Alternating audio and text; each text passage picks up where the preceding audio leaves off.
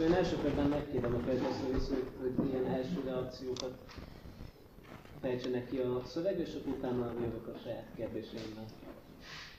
Neves Gusztály vagyok, szociológus vagyok, a Közgazdasági Intézetben dolgozom a Magyar Tudományos Akadémián, és én nem, igazából én nem ökológiai megközelítéssel, ökofalvakkal foglalkozom, én vidékfejlesztéssel foglalkozom leginkább. Ennek része ez is valamilyen, valamilyen szinten feltétlenül, és nekem mindjárt lenne egy, egy ilyen definíciós problémám. Én azt gondolom, tehát én nem foglalkoztam, még egyszer nem foglalkoztam ezzel ilyen tudományosan, meg elemző módon, de én, ez most csak egy ilyen érzés, ami most jutott eszembe, hogy én azt gondolom, hogy Magyarországon sokkal több ökofalu, meg közösség van, mint ez a, mint ez a néhány. Magyarországon bár a hagyományos paraszti gazdálkodás az persze nagy mértékben elveszett, és sok, sokkal szegényebb lett, mint volt régen. Azért most is van egy csomó ö, olyan parasztember falvakban, ahol, akik, akik, akik szerintem ökológiai módon gazdálkodnak. Most ezt nyilván ezzel lehet vitatkozni, csak így, ahogy, tehát igazából, hogy mi, a, mi az, mi a, e, amikor meghatározzuk ezt az ökológiai közösséget, hogy akkor a, a, ahogy úgy próbáltam továbbvinni a fejemben, amit mondtál a, a, a definíció alapján, hogy akkor mondjuk egy, egy valaki, aki egy városban él, és egy ilyen közösség által támogatott mezőgazdasági projektben valamilyen módon részt vesz, mondjuk minden héten vesz egy doboz zöldséget, és azt kifizeti előre egész évre, attól, aminek, ami ennek a, ennek a módja, akkor ő benne van egy ilyen, akkor ő egy, akkor egy ökológiai közösség tagja.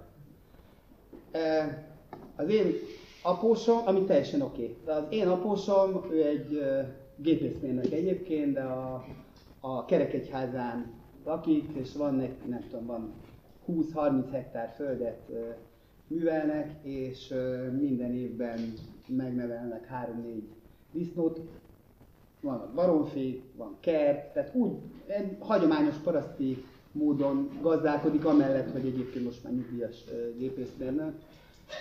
Ő, szerintem ő, ő legalább annyira egy ökológiai gazdálkodásban elkötelezett ember, tehát pedig ő nem gondolja magáról, hogy ő, ő ökológiai gazdálkodik, de, de a saját... Közösség? Tessék? Egy közösség? Hát nem, de ott vannak körülötte más emberek, van, van egy család, van egy, tehát egy nagy, tehát ez, és ez egy nagy falu. Tehát igazából ez egy nyilván egy provokatív felvetés, csak hogy azt gondolom, hogyha, hogyha ez a, és akkor ez nyilván egy, egy hozzáfűzés a második kérdéshez, vagy hát a kérdésekhez, hogy tehát egyrészt én egy ilyen városból kiköltöző, 20 éve lakom egy 200 fős faluban, városban mentem fel, egyetemre jártam, meg minden, van kertem, van tyúkunk, tehát hogy ami, ami ehhez hozzátartozik, azt, azt én csinálom.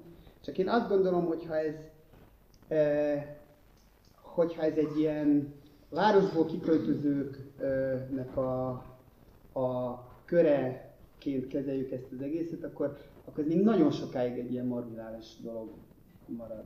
És lehet jó példákat, meg lehet, lehet mindenféle tanul, tanulni lehet belőle, de azért igazából ez egy marginális dolog. Szerintem azon múlik ez, hogy ennek igazán nagy hatása tud lenni, hogy, hogy a vidéki társadalomnak, meg ezeknek a kívülről jövő embereknek az integrációját hogyan tudjuk segíteni. Ami ugyanakkor, ez, ez szintén egy nagyon nehéz dolog, tehát én ilyen gyűjtmentként, én végigélem az összes problémáját ennek, tehát első kézből nagyon közelről látom nagyon régóta, és egy csomó emberrel beszélek, és nagyon sok ö, ö, hasonló problémát hallottam, megtapasztaltam. Nagyon nehéz, tehát ezt a két el, eltérő nyelvek vannak, eltérő világlátások, eltérő értékrend, egy csomó féltékenység, meg ilyen. Már az egész nagyon terhelt, tehát az elejétől kezdve nagyon terhelt. E, de mégis, hogyha, hogyha és ahol sikerül ezt valamilyen módon feloldani, vagy, vagy legalább, ha nem is teljesen feloldani, mert nem fog ez a két társaság egy ilyen nagy közösségbe összeolvadva a szép jövőbe gyalogot, tehát ez, az, egy, az egy illuzórikus elképzelés, de hogyha ez, ebben sikerül előre mozdulnunk, szerintem ez, ez egy nagyon fontos előrelépés lenne. És elnézést a provokációért. Nem, megkéri a nézést már. Most Igen, reagáljak rá, vagy inkább hallgassuk meg? Aztán menjünk egy kört, és akkor jó, jó, jó. Tehát, hogy ne kérj elnézést, már csak egy, annyit hadd mondjak, hogy, hogy az a jó, ha vitatkozunk, én ezzel kezdtem a, Igen. a me- megnyitót, vagy mi a felé.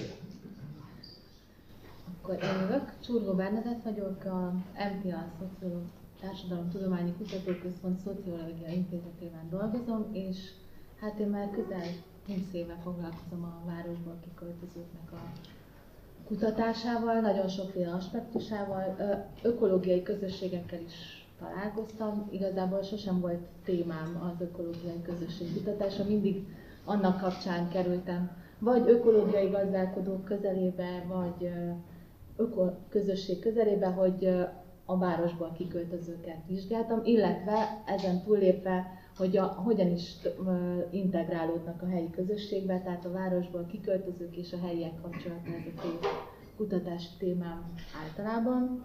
És hát nagyon sok ponton tudok csatlakozni a Puszki meglátásaihoz.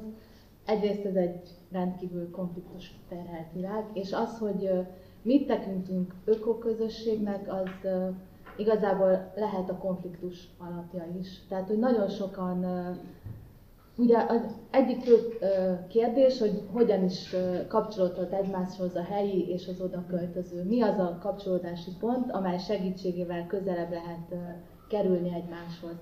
Ugye vannak a helyi társadalomnak olyan szinterei, intézményei, amelyen keresztül ez könnyű. Például, ha kisgyereked van, akkor az óvodában, iskolában rögtön a közösség tagjává válhatsz. De ugyanilyen lehet a konyhakerti gazdálkodás is, vagy a visszatérés a tradicionális mezőgazdaság irányába, még hogyha egy zsebkendőnyi területen zajlik is ez. Ugyanilyen kapcsolat, tehát hogy hogy tojnak a tyúkok, milyen szépen nő a paradicsom, ez hasonló közösségi összekapcsolódási pont lehet. Ugyanakkor, hogyha ezt leöntjük egy ilyen ökológiai bio, vagy öko, vagy bárminek nevezett masszával, akkor a helyiek elkezdik ezt nem érteni, és úgy érzik, hogy kizáródnak ebből a világból, nem egy nyelvet beszélnek, és újra felmerül az a probléma, hogy jönnek a városiak, és megpróbálják a saját képükre formálni a, a, a helyi társadalmat, a helyi tájat, mindent, és ők mondják meg, hogy hogyan kell jól gazdálkodni, holott a helyiek már évszázadok óta, vagy ő generációról generációra tudják, hogy hogyan kell ültetni a tyúkat, és a többi. Tehát ez az én uh, meglátásom, illetve válaszom arra, hogy az ökológiai közösségek hogyan lehetnének a magának a, a, a fejlődésnek az alapjai. Tehát Szerintem úgy, hogyha megtalálnák azokat a kapcsolódási pontokat, ami nem kizár, hanem bevon, bevonja a helyi, helyieket, integrál és nem dezintegrál. Ez így elsőre. Akkor átadnám a szót. Köszönöm. Kajner Péter vagyok, az eltén oktatok a humanökológián. És hogy rövid legyek, mert leszem hosszú ére, a válaszom az, hogy igen, persze, de de azt kérdezted, hogy ezek az ökológikus... Igen, azért kicsit kifejtem. Szóval, hogy ezek az ökológikus kezdeményezések természetesen egy új világ csírái lehetnek, de gyakran szoktuk használni ezt a hasonlatot, hogy ezek olyanok, mint a magoncok az erdőben, növekszenek a nagy fa árnyékában, ami most mondjuk ez a globális technogazdasági rendszer, ami nem hagyja őt élethez, életerőhöz jutni, de amikor majd a nagy fa kidől, akkor ezek a kis magoncok, aztán hús, ők lesznek majd az új erdő. Ha csak ki nem vágják azt a fát, ha csak időlőtt le nem tapossa egy akármi, egy vaddisznó, vagy, vagy kitúrja valami, stb. És ugye elég sok ilyen példát láttunk, tehát elég, elég sok magonc elindult, aztán, aztán nem jutott sehova, te is utaltál ezekre. Tehát pontosan azért, hogy azért legyen erdő, én és itt jön a de, tehát hogy én inkább az előttem szólókhoz csatlakozva, inkább kitágítanám egy másik oldalról ezt.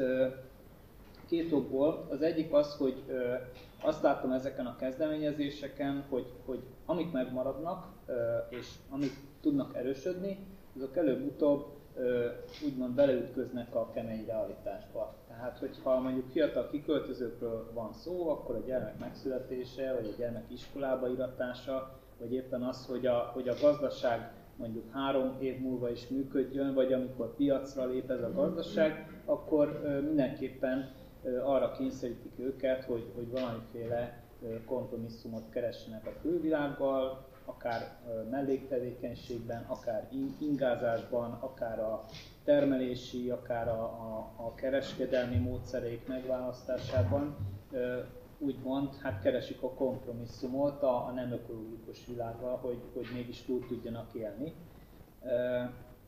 És ugyanakkor a másik oldalról meg, meg egy csomó olyan közösségi kezdeményezést is, mint amiről a dél, délelőtti szekcióban szó is esett, mondjuk önkormányzati kezdeményezést is, azért tartanék ökológikus vagy ökológikus irányba tartónak, mert hogyha elindul egy közösségi kezdeményezés, nem kiköltözőkkel, hanem, hanem az ott élőkkel, leginkább a, a, helyi erőforrásokra alapozva, akkor szerintem ez lehetne egy igazi hosszú távú fejlesztési irány, és hogyha, ha, és ez is elhangzott előtt, hogyha jó szándékú a polgármester, akkor egy ilyen jó irányba is elvihető, tehát hogyha mondjuk elkezdenek termelni uborkát intenzív módszerekkel, még van esély arra, hogy meggyőzzük őt, hogy a, hogy a bio módszer az jobb lehet.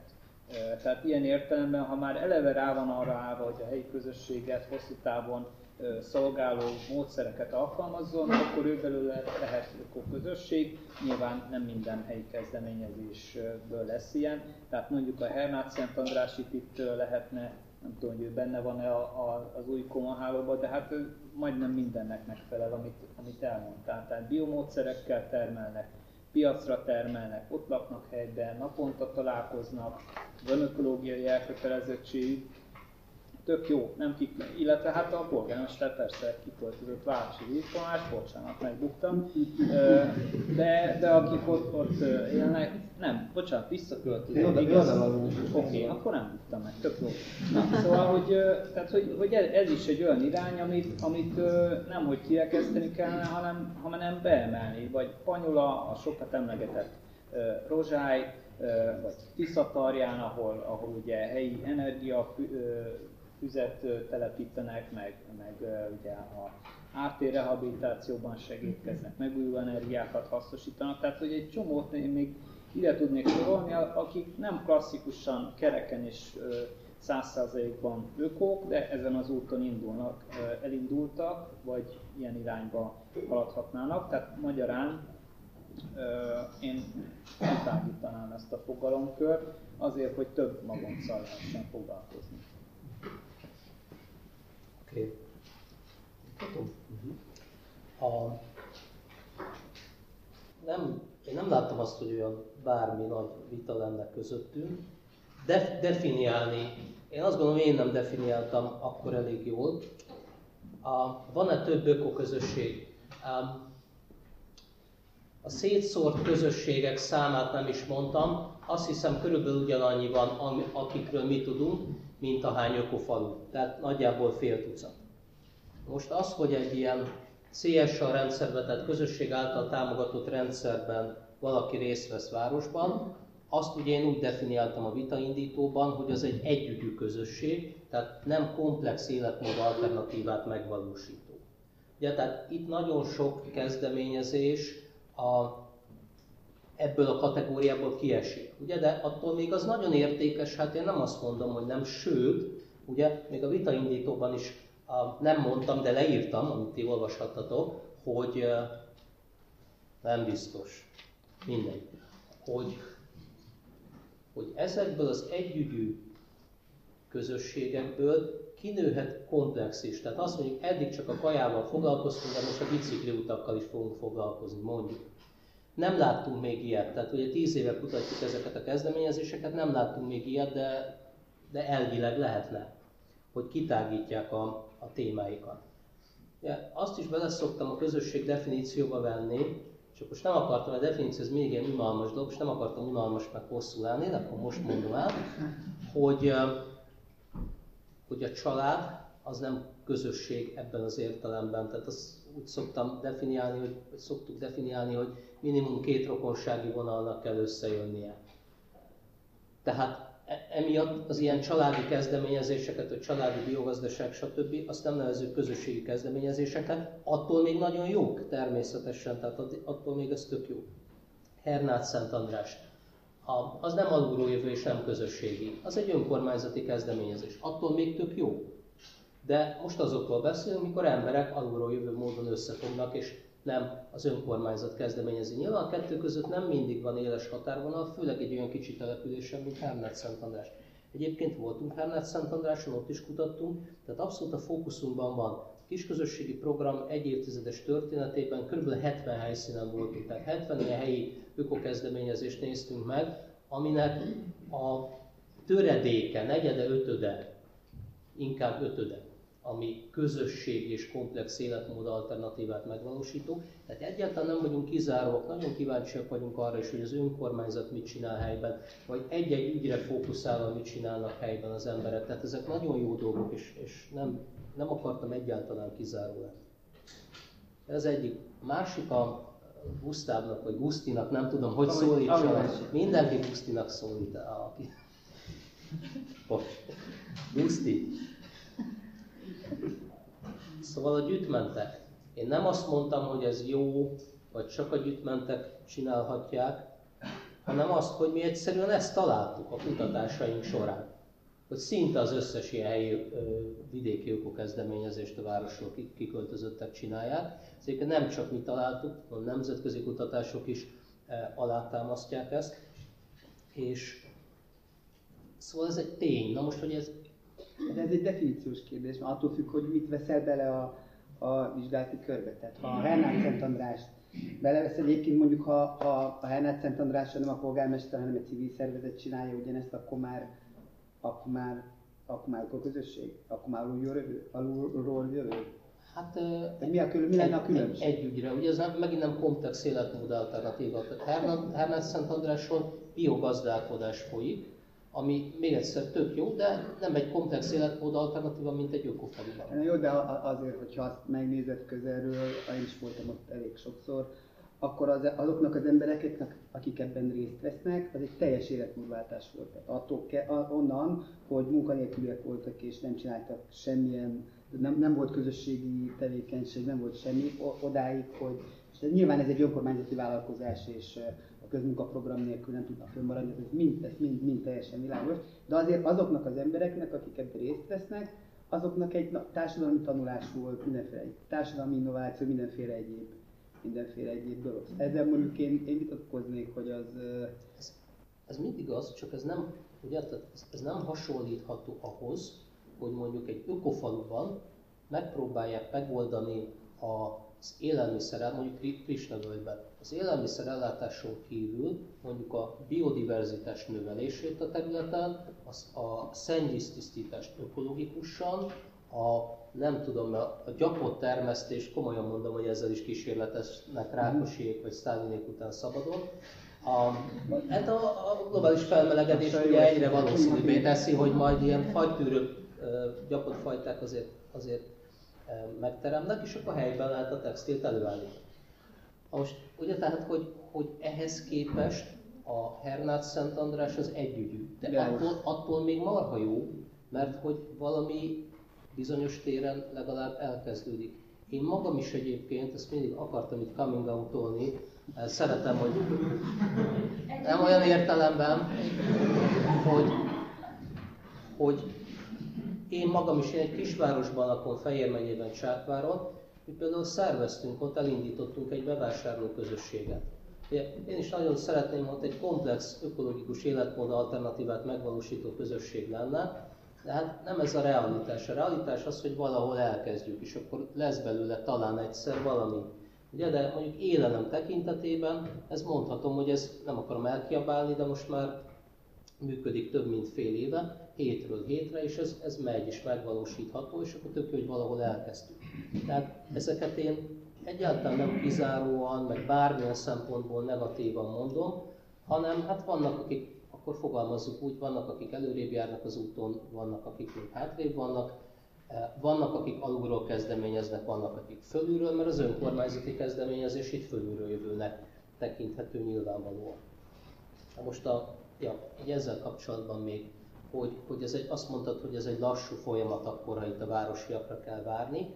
Hát itt az a, az a helyzet, hogy, hogy ezt a folyamatot kéne valamilyen eszközökkel begyorsítani, és ezért is nagyon-nagyon örülök a Gyütment Fesztiválnak. Felkért hozzászólók között itt van Tóth Miklós, aki az egyik főszervezője a Gyütment Fesztiválnak. Nagyon sokan, igen, Miklós, és á, nagyon, de hogy gondolom, hogy nagyon sokan a jelenlevők közül voltunk Gyütment Fesztiválon. Én most nem teljesen őszintén mondom, és nem benyalásként, hanem hogy ez tényleg egy egészen kiváló fesztivál, és nagyon alkalmas arra, nagyon sokat segít szerintem abban, ami egyébként a fő célja is, hogy azokat, akikben megvan az elhatározás, vagy a vágy legalább, hogy városról vidékre költözzenek, azokat mindenféleképpen segítsenek. Nem csak egy fesztiválról van szó, hanem egyre inkább egy tudástárról, meg mit tudom én miről.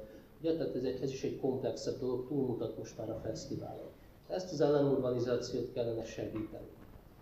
Most a gyűjtment őslakos konfliktus, hát erről mindenki tud, és ez tényleg egy abszolút probléma, és erre azt tudnám mondani, hogy sajnos e, kettő múlik a dolog.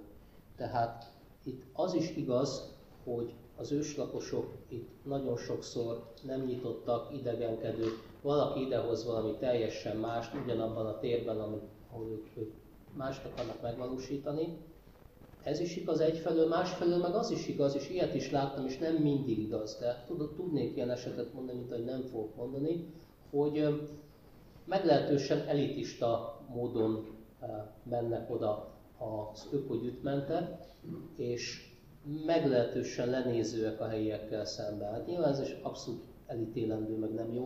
Tehát mind a két oldalról kéne változtatni ezen, és ez tényleg egy kulcsfontosságú. Ha azt mondtam, meg pedig azt mondtam, hogy itt a szétszórt közösségek azok, azokban nagyobb a potenciál, leginkább azért, mert kisebb áldozatot kell hozni, hogy szétszórt közösségben részt vegyünk, akkor viszont egy tény, hogy legalábbis eleinte kisebbségben vagyunk.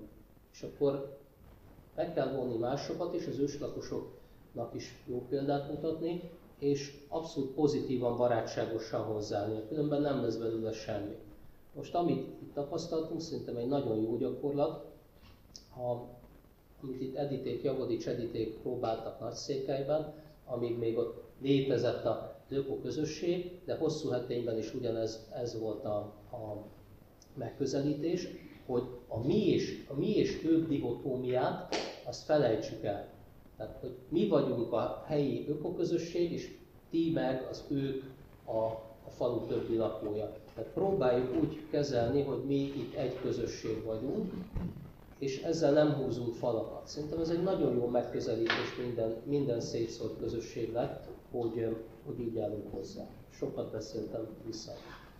Én úgy látom, hogy különben etéren abszolút egy konszenzus, hogy mind arról beszéltek, hogy a vidék ökológikus fejlődését azt az e több ügyű komplex ökoközösségeken túl is nagyon sok kezdeményezés szolgálhatja. Most ez egy definíciós probléma, hogy alulra jövő kezdeményezések esetén akkor mit tekintünk szigorúan lévő ökoközösségnek, de én a beszélgetés vonalát ementén, amit itt utoljára felvetettél, ementén gördíteném tovább, hogy mi kell ahhoz, hogy egy-egy ilyen kezdeményezés az a tágabb befogadó környezetére, egy településre vagy annak a körzetére is valóban hatást érjen el. Mi kell ahhoz, hogy egy ilyen pozitív kezdeményezés valóban integrálódjon egy helyi társadalomba. Úgyhogy úgy érzékeltem, hogy ez egy közös pont volt itt a hozzászólásokban, szerintem ennek mentén akkor menjünk tovább. Még. Egy visszatérnék ahhoz, amit az előző beszélgetés végén mondtam, hogy ugye igazából azon múlik minden, hogy van-e emberi erőforrás, cselekvőképes emberi erő egy helyen. És akkor, hogyha ha van, hogyha van ilyen, hogyha akkor van, ha, ha csak egyfajta van, mondjuk egy ilyen ökoközösség, valahova oda megy egy közösség, és ott nincsen, csak kitölt, kitölt egy űrt, akkor nyilván viszonylag egyszerű a dolog. Az se olyan nagyon egyszerű, és ezt mutatják a magyarországi ökofalvak, mert ezek a városból oda költöző, különböző kultúrával, meg értékrendel jövő emberek, ezek egymás közt is össze tudnak vesni nagyon könnyen, tehát hogy ez nem egy ez nem egy például egy dolog. De, de, de, de, akkor, hogyha van ott valaki más is, akkor az még sokkal, még sokkal nehezebb. Igazából az a nagyon nehéz, hogy ezt a cselekvőerőt valami egy irányba,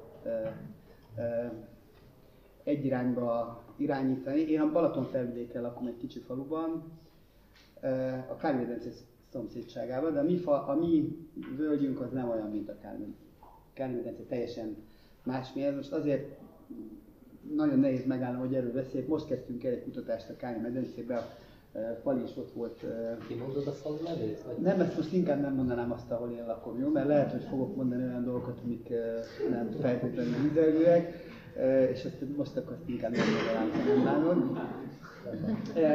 Tehát, hogy a mi völgyünkben ott nagyon jó a helyzet. Tehát, hogy sok ember van, alapvetően őslakosok vannak, tehát ott nem egy ilyen kicserélődött lakosság van, mint, mint a Kányi szében, legalábbis mindjárt odaérek, na mindegy. Tehát csomó vállalkozás van. Itt az a probléma, hogy a, a bejövő, a beköltöző lakosokkal kapcsolatban olyan problémák vannak, hogy mondjuk egy működő szőlőművelés van. Tehát a, a legtöbb megművelt szőlőterület a, a Balaton a szőlőkateszterben lévő földeknek az 50-60%-át szőlők művelik, ez teljesen példanélkül álló a Balaton környékén. És, de az, és itt még a, benne a falvakban alig vannak uh, új betelepülők, tehát nagyon kevés van igazából olyan, mint én. De azért a szőlőhegyen már elég sok uh, régi szőlőt, meg eladtak.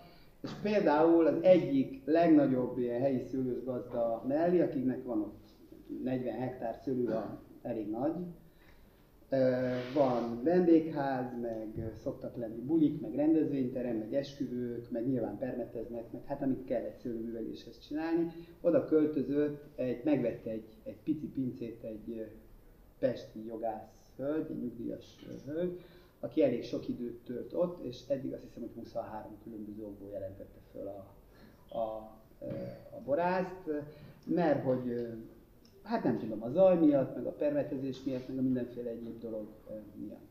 Na most ez nem egy bioborászat, van ott bioborászat is egyébként, ez speciál nem az, de mégis, tehát igazából ez a, a helyi életvilágnak ez a nagyon szerves része, ez a, ott a szőlőkultúra, vagy a szőlőművelés, még mindig egy csomó ember ha nem is ebből él, de mondjuk kiegészítő jövedelmet ad neki, amikor egy ilyen, és hát a nagy, a nagy része a feljelentéseknek, vagy elég jelentős része az ilyen környezetszennyezés, meg hogy zajszennyezés, meg hogy permeteznek, meg túl korán, meg nem akkor, meg nemzeti parkban van az egész. Amikor ez az arca jön a, az öko tudatosságnak egy ilyen vidéki helyre, az borzasztóan megnehezik utána utána minden. Tehát ez, ez, ezzel mondjuk ott a környéken az ökológiai szemléletet 20 évvel vetette vissza ez a, ez a, ez a hölgy. És igazából őt is meg lehet érteni, mert ő egy ilyen csendes, nyugodt helyre vágyott, balatoni panorámával, meg nem tudom még mivel. Tehát, de minden esetre, amikor két ilyen világ találkozik, az nehéz valamit kezdeni. És ehhez képest a Kányi medencében, ahol elkezdtük ezt a kutatást, és pont arról lokálinak hívják ezt a kutatást egyébként, pont arról, ez itt a reklámhelye, pont arról szól a kutatás, hogy az el, elmúlt 5-10 évben nagyon nagy változás volt, tehát ilyen értelmiségi búvóhely, menedékhelyből a Káli medence egy ilyen turisztikai destinációvá vált, és mondjuk Köves Kálon egy szombat, nyári szombat délután nem lehet átmenni az úton, mert folyamatosan mennek a kocsik. És hogy ez, ez milyen, milyen hatással van a helyi életvilágra. A, környezet, egyrészt honnan jön ez, hogy mitől lett ott hirtelen ennyi ember, meg ennyi ilyen különleges minőségű szolgáltatás, meg hogy, meg hogy mi, milyen hatással van ez a környezetre, az emberekre, a társadalomra, a közösségre. És ami nekem óriási meglepetés volt, még csak egy, egy három-négy hónapja tartok kutatás, de hogy már teljesen látszik az, hogy a Kármi medencében van egy ilyen konstruált turisztikai világ, amiben a gasztrohelyek meg a borászok vannak benne, és amellett van egy ilyen meglehetősen lerobbant magyar falu, ahol iskolázatlan, viszonylag szegény emberek, nyilván nem olyan szegények, mint Borsodban, értelemszerűen nem olyan szegények, de azért, azért nem jólétben élő emberek vannak, és ennek a kettőnek szinte semmi érintősége nincsen egymással, ilyen, ilyen szervés módon kapcsolódik egy kicsit a helyi falu, tehát takarítanak, meg füvet írnak, meg ilyesmiket csinálnak, de egyébként semmi köze nincsen egymáshoz a kettőnek, még úgy sem, hogy a, a, azok, a, azok a szolgáltatások, amik ott vannak, e, és ilyen jó minőségűek, meg odavonzák a turistákat, azok a szolgáltatások nem ilyen új befektetőknek a kezébe vannak általában, hanem olyanoknak, akik már régóta ott vannak. Ezek mind beköltözők, betelepülők, ökotudatos, amit akarsz minden, de azért és mégis nincsen semmi kapcsolat a kettő És most a fő, kicsit eltérek a témától, bocsánat, mindjárt visszajövök, a fő konfliktus terület az a már ott lévő, de kívülről bejövő vállalkozók, meg a most betüremkedni szeretne, jönnek befektetni vállalkozók között van, akarnak oda száz darab új házat akarnak köves állon, köves építeni, két különböző beruházni, ilyen, két ilyen hotelszerű lenne, ami nem emelet, hanem, hanem sok pici apartman.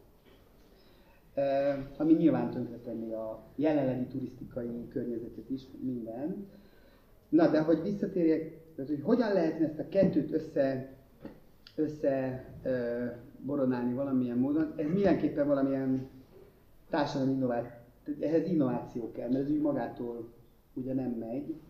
E, mindenképpen sok beszélgetéssel, meg sok közös akciókkal. Tehát én nekem az a tapasztalatom, hogy amikor úgy valamit van együtt, valami közös cél ki lehet tudni, és együtt lehet rajta dolgozni, az, az szokott a legjobban működni és összehozni egymással embereket. És ha még lesz egy kör, akkor majd mesélek arról, hogy ez nekem hogyan sikerült, és hogyan nem sikerült a saját környezetemben. Amiért nem mondom ki a Igen. A kérdés az volt, hogy hogyan lehet egy irányba terelni a helyieket és a oda költözőket, ugye? Hogy még jól emlékszem, kicsit el... Elnézést. Nagyon nehezen. Elvarázsolódtam a mondatók között. Szóval, uh, hát ne, Engem nagyon régóta érdekel ez a dolog, hogy uh, hogyan lehet a helyi erőforrásra építve fejleszteni egy vidéki térséget, kis közösséget, stb. stb. És ebben hogyan vehetnek részt az oda kívülről érkezők és a helyiek. És azt találtam, vagy én úgy látom, hogy az ideológiák közössége az egy nagyon fontos ilyen dolog. Soha nem lesz az, hogy mindenki együtt egy cél érdekében legyen az ökológiai, alternatív, új életforma, vagy bármi együtt fog mozogni, viszont az látszik, hogy ha merindul egy-egy kezdeményezés, akár úgy, hogy egy, egy ember kívülről érkezik, arra azok fognak rácsatlakozni, akik egyrészt megértik ezt a, ezt a, a célt, át, meglátják benne a lehetőséget, illetve valamilyen közös ö, ö, eszme, ideológia összeköti őket annak a dolognak a megvalósításában. Tehát ez nagyon fontos, hogyha egy kívülről érkező, én azt láttam, hogy azok a sikeresek, azok tudnak minél nagyobb helyi közösséget megmozgatni, akik úgy tudják lefordítani a saját céljaikat, ami érthető a helyiek számára, hiszen a helyiek nem azt a elképzelt turisztikai imázs által megteremtett vidéki délt akarják megvalósítani, ahol, a, amivel tulajdonképpen egy-egy odaérkező városi megérkezik az adott helyre, hanem ők megélhetést szeretnének, helyben.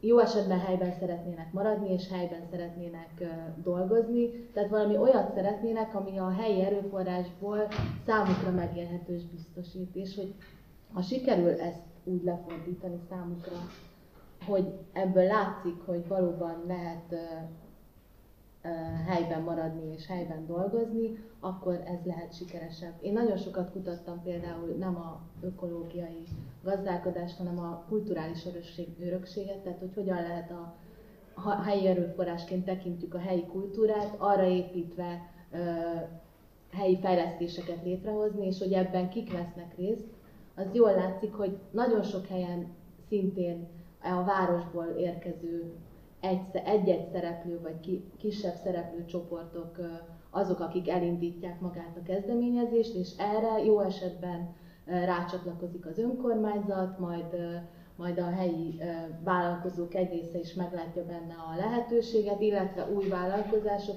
jönnek létre ennek kapcsán. Tehát, hogy vannak azért sikeres példák, de mindig az a lényeges, hogy azokat a célokat, ideológiákat lehess, le lehessen fordítani a helyiek nyelvére is, vagy legalábbis megértetni velük. És az, hogy teljes egy, egyetértés lesz, az, tehát mindig lesznek, akik kizáródnak ezekből a történetekből, ez nyilvánvaló. Azon kellene elgondolkodni, hogy hogyan lehetne minél szélesebb köröket integrálni az ilyen típusú kezdeményezésekbe. Én egyelőre azt látom, hogy első körben a iskolázottabb része a, a helyi társadalomnak az, aki rák csatlakozik ezekre a kezdeményezésekre. Majd van egy ilyen szervilis kliens viszony, amelyen keresztül szintén rácsatlakoznak a helyi társadalom bizonyos rétegei az ilyen típusú fejlesztésekre, és mindig maradnak, akik kizáródnak különböző okok miatt, de szerintem egy nagyon hosszasan el lehetne erről beszélni. Ez egy másik téma. Én csak az elhangzottakra erősítenék rá, tehát alázat, amit te is utaltál, ugye a nagy székely esetében, de én nyímben is ezt éreztem, meg, meg egy csomó más helyen, ahol, ahol együtt... Igen, tehát hogy a, az alázat, ami, amit én is nagyon fontosnak e, e, tartanék, tehát hogy az, hogy, a, hogy ha, ha másképp művelem a kertemet, és mondjuk a szomszéd nem veszi jó néven, akkor, akkor nem tartom egyből e, hát, hülyének, hanem, hanem, hanem belátom azt, hogy, és mondjuk itt, tehát hogy, hogy mondjuk ő, a, ő lehet, hogy már a, a nagyapjától is a, a, az intenzív művelést látta, és, és igazából nem, nem, tehát nem a, a helyi tudás már rossz tudás, tehát a, amit a helyiek hordoznak, mondjuk nem, nem azt mondom, hogy rossz tudás, de nem ökológikus tudás.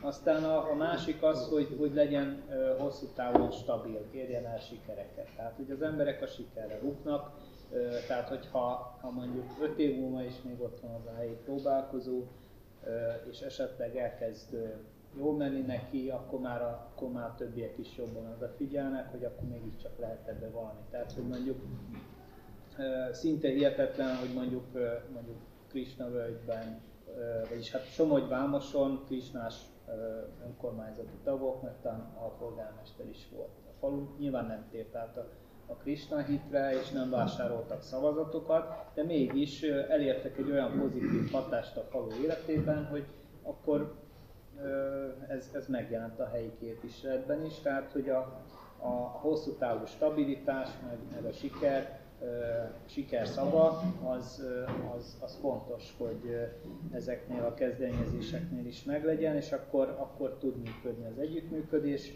illetve hát a, a építés. Tehát hogy ez, ez, ez nagyon fontos, hogy a, hogy a közösség az egy egymásra utaltságot is jelent. Tehát, hogy ma egy olyan világot élünk, hogy jönnek-mennek az emberek, akár egy, egy meglévő közösségből is pillanatokon belül eltűnhetnek emberek, mert azt úgy gondolja, hogy máshol jobban él, élne, vagy, vagy jön egy magánéleti krízis és, és elmegy, de ahhoz, hogy mondjuk hosszú távon lehessen építkezni, ahhoz kell, hogy egy adott embercsoport az érezzen összetartozást. Tehát a közös munka, a közös ünnepek és a közös hit az, az olyan három dolog, ami, ami a közösség összetartozását az erősíti, illetve egybe tartja, tehát ezek is nélkülözhetetlenek, úgy gondolom, a ökológikus helyi alapokra akarunk építeni. Én is mondok akkor valamit, szerintem, szerintem nagyon jókat mondtatok a Pali kérdésére, de még, én még egy fogalmat hozzátennék, ez a türelem. És uh, több, Péter említette, hogy több ilyen magonc, ilyen helyi ökoközösség, akiket mi is vizsgáltunk, elhalt időközben, de valamelyik egy évtizedig működött, és utána halt el, és nem egy esetben ilyenkor azt éreztem, hogy azért halt el, mert egyszerűen nem voltak kellően türelmesek, tehát már mondták pár év után, hogy itt mi hiába próbálkozunk, ugyanolyanok maradnak itt az emberek. Ezért, tehát ez csak nagy türelemmel lehet, hosszú idő alatt lehet, tehát erre időt kell szánni, és ugye az nagyon jó, az elhangzott, hogy, hogy párbeszéd. Tehát én azt gondolom, hogy ez a jogász hölgy, amit, akit Guszti említett, azért nem egy tipikus eset azt sejtem, hogy ez egy kicsit ilyen szakmai ártalom is lehet, hogy akkor jogi úton oldom meg, ha valami nem tetszik. A, nyilván, nyilván nem ez a helyes út, hanem, hanem az, hogy beszéljünk, és ha tanítani akarjuk, szerintem ez is nagyon fontos, oda jövünk ökotudatos gondolkodásmódra, nyilván meg akarjuk fertőzni az ottaniakat. De ez sem mindegy, hogy hogyan csináljuk. Jobban lehet legjobban mindenképpen példamutatással lehet nézni, én így csinálom, lehet, hogy ez is jó. Nézni, bio szereket használok, és mégse rohad le az összes körte a fáról. Lehet, hogy az is jó, nem kellene, nem tudom, ötször lepermetezni durva idegmérgekkel a, a, a körtédet. Tehát, tehát, hogy ez a fajta tanítás példamutatással szerintem nagyon-nagyon fontos, és a Péter említette még azt, hogy sikereket tudjanak felmutatni, igen, ez is nagyon lényeges, és ez az kell, és ez már egy ilyen taktikai kérdés, hogy, eh, hogy az úgynevezett alacsonyan függő gyümölcsöket próbáljuk megtalálni. Tehát az nagyon fontos tényleg, főleg az elején sikereket felmutatni, de ehhez nem rögtön valami giga projektbe kell belevágni, hanem valami kis dologba, ami sikerrel kecsegtet, és ha be lehet vonni, Bernadett is kapcsolódik, ha be lehet vonni ebbe a helyieket, esetleg valami helyi hagyományon alapul, esetleg kapcsolódik valami helyi a régebbi kezdeményezéshez, az pedig a legjobb, tehát ha ebbe, ebbe be tud integrálódni. Tehát nagyon fontos ez is, hogy siker. Én még egyet akarok hozzátenni, az, hogyha így megnézzük, hogy a, a beköltözőknek mit tud a hozzáadott értéke lenni egy ilyen helyi közö, egy, egy ott lévő, meglévő helyi közösséghez, most én maradok ennél a verziónál, akkor az egyik az, amit most is mondtál, ez a, ez a tudás, tehát mondjuk az ökológiai, meg a termelési, meg mindenféle eljárásoknak a, a, az ismerete. A másik a hasonló, igazából ezek a beköltöző emberek tudnak e, azok lenni, akik összekötnek egy ilyen egy helyet, egy picike helyet a, a világnak a vérkeringésével. A, a, és ez nagyon sok minden lehet. Lehet, lehet a pályázatok, lehetnek a mindenféle, mindenféle tudás, meg, meg, meg, meg anyagi, meg hasonló források, kapcsolatok, elvihetek a hírét a helynek valahol máshol. Ez általában ahhoz, hogy valami jó dolog megszülessen, akár a Hermát Szent András is lehet egy példa, vagy bármelyik ilyen projekt, mindenhol van, van egy olyan ember, aki vagy kívülről jött oda, vagy bentről nőtt ki, de meg tudta szerezni ezt a típusú jártasságot és, és képzettséget és kapcsolati tőkét. Tehát enélkül igazából vagy nem születnek meg a dolgok, vagy soha nem fogunk tudni róla, mert el vannak egymás között, és nem ér el hozzád a híre, meg én hozzám sem.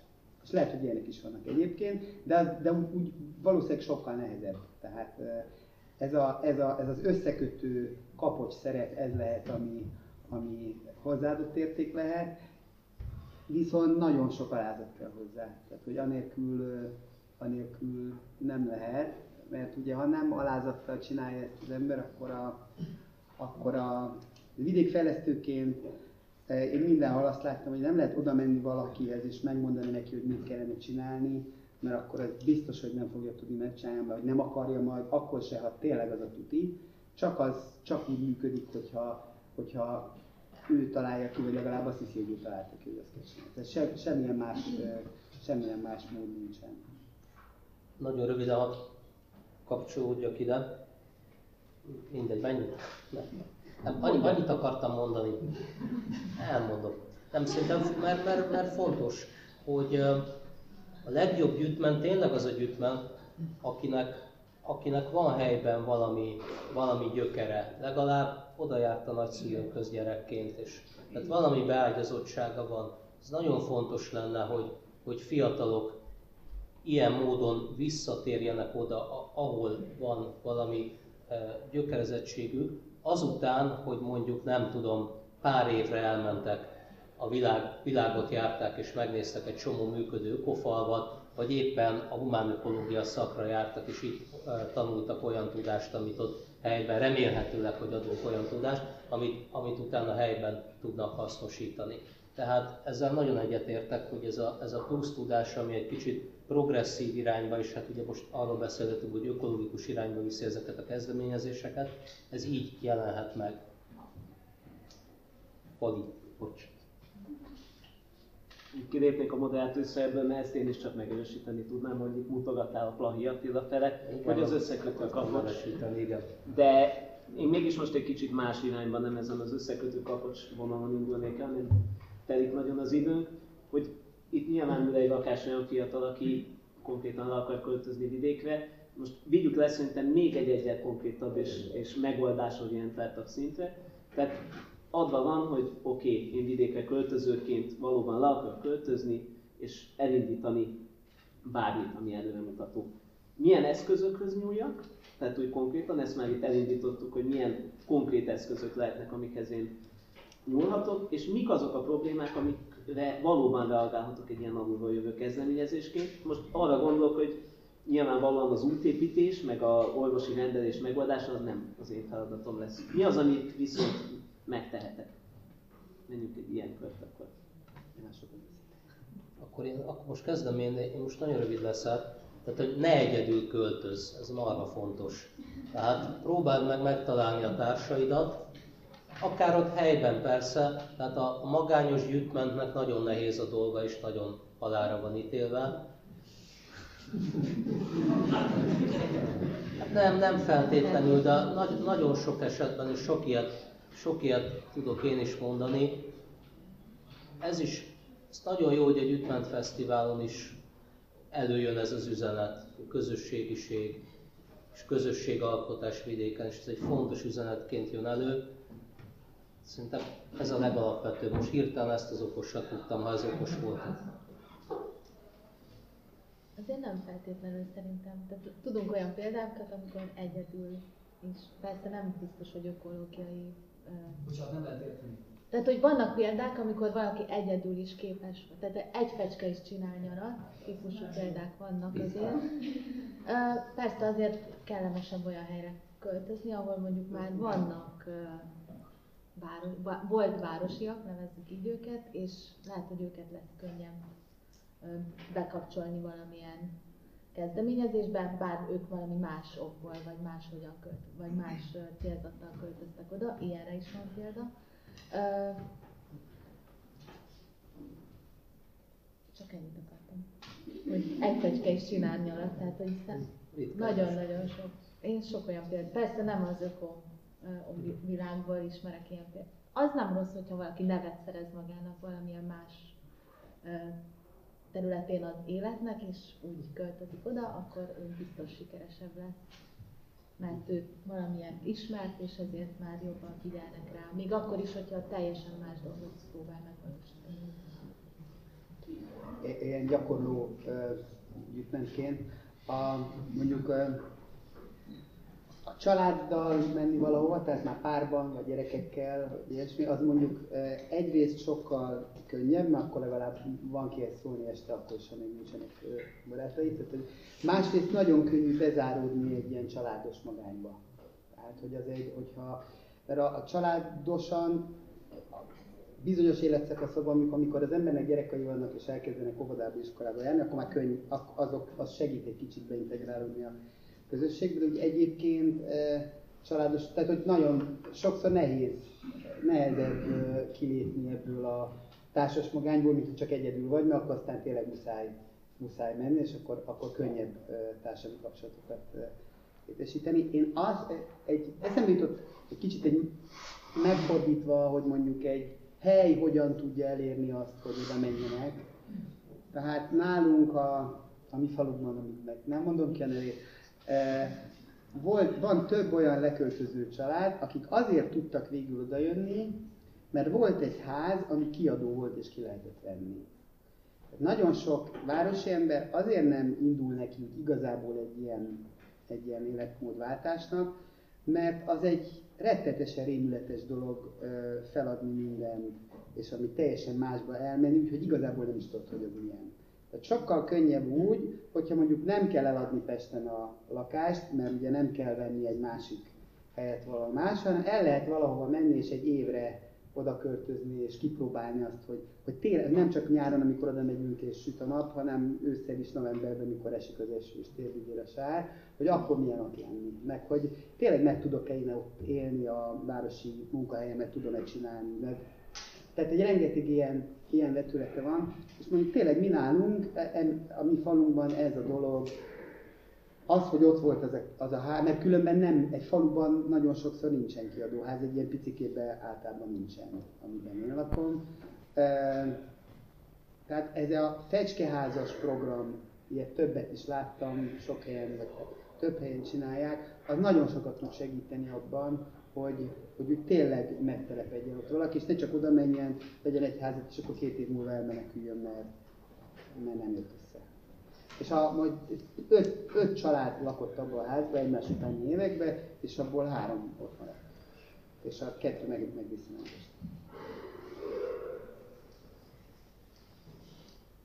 Ez, tehát ez az átmenet, ez, ez szerintem nagyon fontos gondolat, mert most két esetőség van, hogy az ember vagy nagyon átgondolja, megtervezi, tehát, hogy most két eshetőség van, hogy vagy az ember nagyon meggondolja, megtervezi, hogy mit fog csinálni, és persze aztán semmi se úgy lesz, vagy nem tervezi meg, és akkor meg attól, attól jönnek a hideg zuhanyok, tehát ez az átmeneti időszak, ez, ez fontos, illetve az, hogy, hogy jól nézzen körül. Tehát most már egy, egy csomó olyan információs ázis, kisközösségi program, gyűjtmentek, élőfaluhálózat, mi egyéb van, ami azért gyűjti ezeket a tudásokat, amiben egy ilyesmibe bele lehet vágni, tehát hogy, hogy ezt a részét ezt azért nem szabad megspórolni, hogy az ember alaposan nézze meg, hogy, hogy mibe vág vele, és, és mik azok az aknák, amikre ráléphet.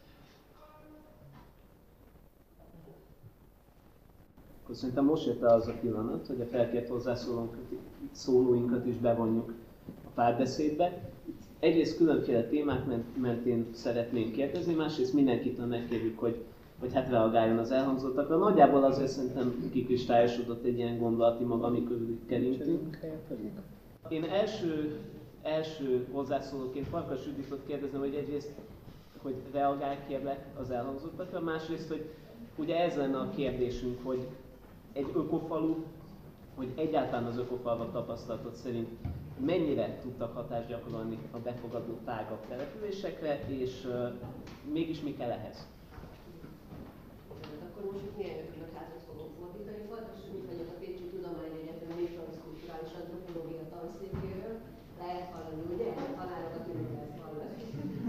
Aki hanem én azt láttam ez a tíz éves kutatás után, hogy az ökofalvak lakosai azok azok egyrészt a tudatosságot szerintem valaki mondta itt, talán a Guszti mondta, hogy nagyon tudatosan készülnek erre a fajta életreformra. Ez egy életváltás, életmódváltás, életreform kísérlet és én azt is láttam, hogy a motivációjukban nem csak az van, hogy szép környezetben éljünk, meg egészséges környezetben, hanem egyrészt van egyfajta ilyen krízis víziójuk, hogy ahogyan most megy a világ, az nagyon-nagyon nem jó felé megy, és ebben valamit változtatni kell. Tehát itt konkrétan a gazdasági, ökológiai, társadalmi, etikai krízisre gondolok.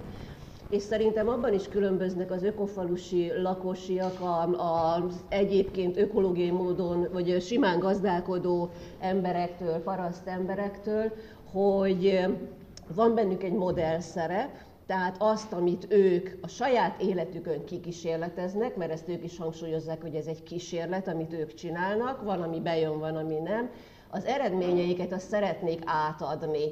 Van, aki igen, ilyen térítő módon, és akkor ő lesz az, akit nem fogad be a falu, van, aki egészen más módon, de szerintem ez a modellszerep szintén megkülönbözteti őket az egyébként lehet, hogy ugyanígy élő emberektől, és még egy dolgot szeretnék mondani, ez, amit én láttam közöttük, egy nagyon erős ilyen társadalom kritikát találunk. Ez a globalizáció kritika, a modernitás kritika, a, ahogyan feléjük a világunkat, az emberi kapcsolatainkat, mindent, mindent. Tehát én szerintem ez az, a társadalom kritikus attitűd az, ami szintén megkülönbözteti azoktól az emberektől, akik egyébként lehet, hogy ugyanígy élnek.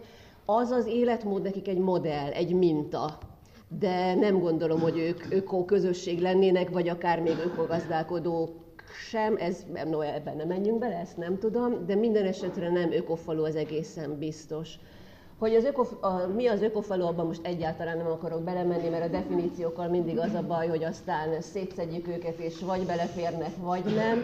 Nekem ez volt az első nagy tapasztalatom a kutatásom során, hogy elmentem ökofalvakat kutatni, és aztán elég hamar rájöttem, hogy ezt így nem, nem lehet, tehát hogy ki kell választani néhány közösséget, ami közel áll esetleg ez a definícióhoz.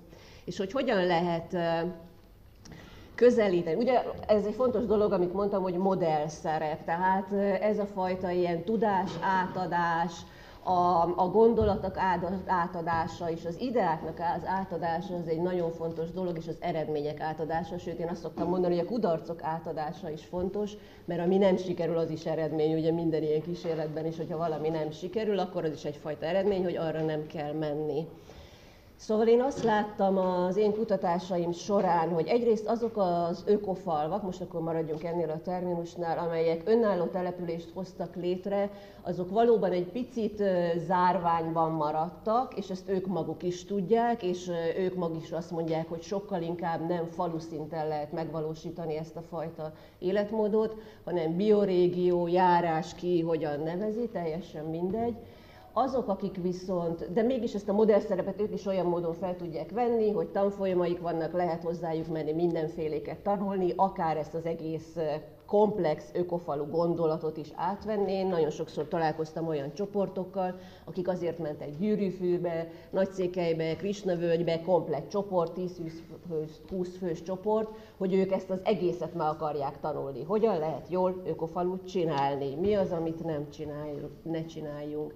Aztán bizonyos elemeit lehet átvenni onnantól kezdve, hogy hogyan kell vályokházat csinálni, hogyan kell közösséget építeni, mi a, mi a buktatói, egyébként szerintem a gazdasági, a megélhetés és a közösség az a legnehezebb ebben az egész történetben. És az, hogy hogyan fogadtatjuk el magunkat a, a helyiekkel, őslakosokkal, az pedig egyrészt igen, attitűd kérdése, de én azt láttam, hogy nem mindig elég az, hogyha kedvesek vagyunk, vagy barátságosak vagyunk, és így tovább, mert hogyha a falu annyira zárt, és annyira idegen tőle ez az ideológia, akkor lehet akárki, akármilyen kedves, mégiscsak idegen marad, városi marad. Találkoztam olyan helyekkel, ahol ez, hogy városi, gyütment és helyi, ez abszolút feloldhatatlan maradt. Akármit csináltak a beköltözők, és az egyik településen nagyon sokféle típusú beköltöző volt, és egy idő után nekem fogalmam nem volt, hogy ki a gyütmen. Tehát ugye nagyon sokféle definíciója volt a gyütmennek, és az egyik definíciója az volt, hogy chips és kóla kérdése. És nyilván én nem értettem, hogy ez most hogy jön ide a chips és kóla, és azt mondták, hogy az, aki abba az értékrendbe, tehát ebbe az nagyon popularista chips és kóla és tévét nézünk, sorozatokat, életmódba be tud kapcsolódni, akkor az már nem gyütment. Az mondjuk két-három hónapig, egy évig gyütment, aki ebbe nem tud bekapcsolódni, annak nem nagyon volt esélye. Ez egy történet, az én szakmám ugye ilyen mikroszinten vizsgálódik, történeteket látok, nagyon sok történetet látok magam előtt, de, de ilyesmit azért máshol is lehet látni, hogy ez a fajta ilyen ideológiai meghatározottság, ez, hogyha kedvesen közvetítik, vagy esetleg nem is mondják, akkor is egyfajta ilyen ellentétet tud szülni, de, hogy legyen egy pozitív kicsengés ennek a dolognak, igen, azt, hogyha megtaláljuk, amit a Bernadett mondott, hogy megtaláljuk azt a kommunikációs stratégiát. Itt azért nagyon gyakran kommunikációról, eltérő kommunikációról van szó. Nem értjük egymást, nem értik egymást. Ugyanazokat a magyar szavakat használják, mégsem értik egymást. Hogyha megtalálják azt a fajta kommunikációt, de ez se könnyű ügy persze, és különösen, hogyha a gyűjtmentek be tudnak kapcsolni egy olyan, egy olyan diskurzusba, ami a helyieknek is fontos, akár megélhetés például, akkor, akkor az, az segítheti. Amit én láttam egyébként ilyen pozitív példák, hogy, hogy ez a település, ami most, amire most gondolok, ott mondjuk ez az ökológiai diskurzus, ez nagyon nem jött be a helyieknek, aztán volt egy olyan beköltöző hullám, ami inkább ezt az ilyen ős, magyaros, nagyon erős, nemzettudatos hullámot hozta, az meg nagyon bejött a helyieknek. Azokat a gyűjtmenteket sokkal jobban elfogadták. Ezek megint olyan, hogy ki mit tud átadni. Köszönöm szépen.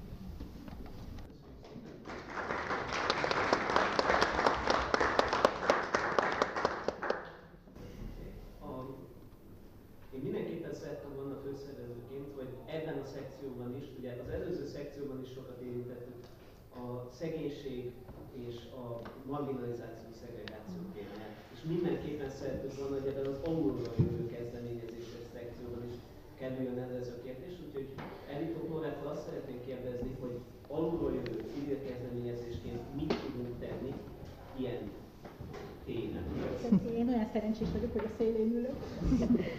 Hát kakuktojásnak érzem magam így mindenhol most is, mert én nem tudom, hogy én alulra jövő kezdeményezést vezetek-e Beretyújfalu környékén, mi ott dolgozunk, az igazi alapítványnak vagyok a vezetője, és van egy Tord nevű kis falu, egy szegregált hogy a, a roma integráció és a generációs szegénység összes olyan problémáját magában hordozza, amivel találkozhatunk Magyarországon, ahol do- dolgozunk. Most kakutojásnak érzem magam, mert a mély szegénység meg az ökoszemlélet nagyon nehezen összeegyeztethető higgyétek el, hogy, vagy higgyék el, hogy, hogy, hogy naponta kapok remek ötleteket, mert mindenki baromira tudja, hogy a régi szegények, ugye, a régen, hogy tudták megoldani azokat a dolgokat, amikkel nekünk most a szegénységben a 21. században problémánk van, és így aztán a zsákba termelhető krumplitól, a nem tudom miből épített házig, a mosható betétig, talán ezt a mosható betét sztorit elmondom, mert ez jól mutatja, hogy miről van szó. Írtam egy blogot, én annak örülök, hogy ebből lett egy nagy mozgalom végül is, hogy a menstruációs szegénység fogalma Magyarországon egy picit így beemelődött, és rengeteg eh, eh, e-mailt kaptam, hogy hát itt van a mosható betét, hát az igazán öko, hát az újrahasznosítható, hát a nagyanyáink is így csinálták, majd kimossák. És akkor kezdtem írni vissza a válaszokat, aztán már csak lementettem és bevágtam a, a, a levelet, hogy idős forrójak, hogy gondoljuk végig, hogy amikor egy házban, egy szobában, a téli időszakban az 5-6 eh, testvérével együtt él egy nagy lány, és neki ott abban a térben kellene kimosnia, megszárítania, bocsánat, bent sincs a víz, tehát a kútról behozott vizet megmelegíteni, mosószer, megint kérdőjel. Tehát, hogy végigjátszani ezt a folyamatot, hogy akkor ez ott beilleszthető-e abba a létbe.